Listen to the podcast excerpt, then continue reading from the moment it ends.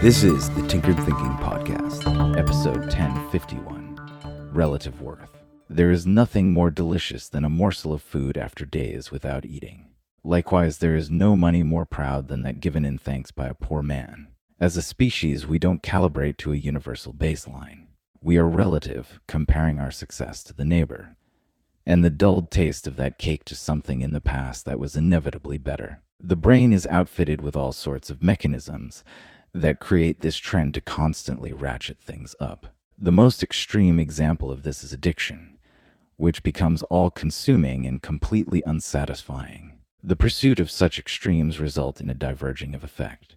While the poor man is extremely proud of his ability to give a gift, the rich man waves it off and calls it nothing. This presents a problem for fundamental aspects of living like happiness, peace of mind, and fulfillment. The chase for better is born of a fear that the best is in the past. But this assumes that we cannot achieve the same level of good, just in a different time and a different circumstance. What's often needed is a return to a personal baseline. Sugar eaten every day ceases to be sweet, but a month without any sugar and everything starts tasting a bit sweet. And then when finally a treat is reintroduced, it can even be too much sickly sweet since the recipe is likely tailored to those who are inured too the taste.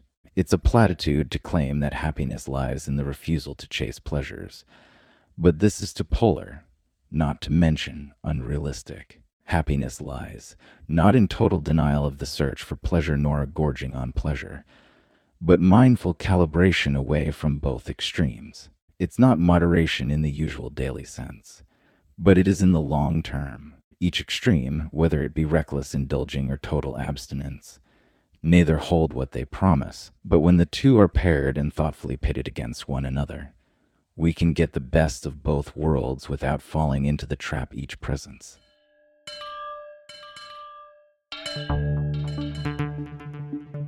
This is the Tinkered Thinking Podcast. Thank you so much for listening.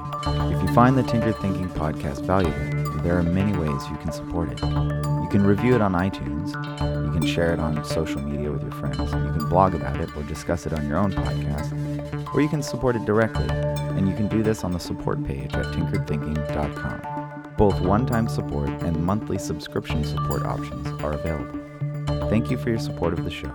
It's listeners like you that make all of this possible. Any feedback or questions are always welcome, so feel free to reach out. And until tomorrow, remember to be careful about the context.